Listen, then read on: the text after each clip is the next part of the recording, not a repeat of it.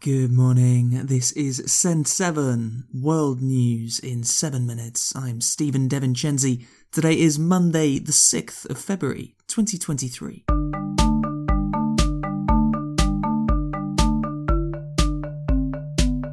Starting in the Americas today, the United States has shot down a suspected Chinese spy balloon.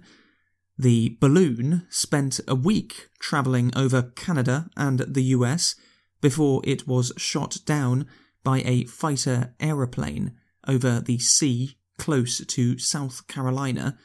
President Joe Biden had given the order to shoot down the balloon days ago. However, the Defense Ministry said that it was not safe to shoot it down over land.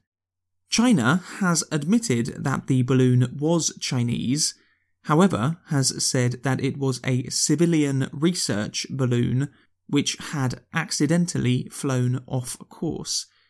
The United States and many weather experts have said that this is not true. The US has said that it believes another balloon, which is flying over Latin America, is also a Chinese spying balloon, and Colombia's military have said that an object, which is probably a balloon, flew over Colombia on Friday. United States Secretary of State Antony Blinken was supposed to start an official visit to China yesterday.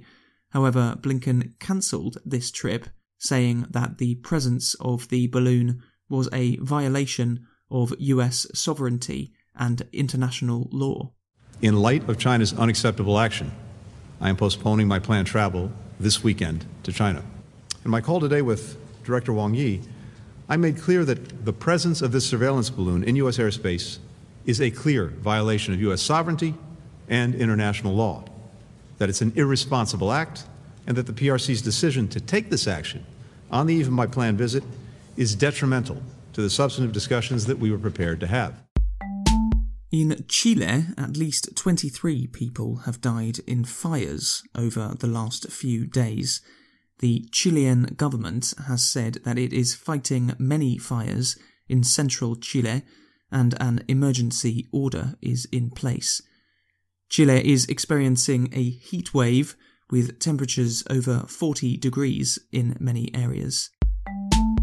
Canada's government has said that it has deployed a military aircraft to Haiti to help the Haitian government. Haiti's government has been asking for international help in its fight against gangs. Canada said that the aircraft would be used for intelligence and surveillance.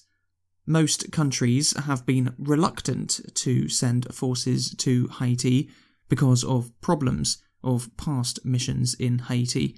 However, a recent opinion poll showed that 7 out of 10 Haitians want an international force to help its police fight against gangs. Europe. Ukraine's defense minister Oleksiy Reznikov has said that Ukraine is expecting a major Russian offensive this month. Reznikov said yesterday that Russia would probably make a large push in the east of Ukraine, but that Ukraine would be able to defend itself despite Western military supplies not arriving before then. Reznikov also said that missiles supplied to Ukraine by the United States would only be used in Ukraine's territory, which is occupied by Russia, and would not be used to hit Russian territory.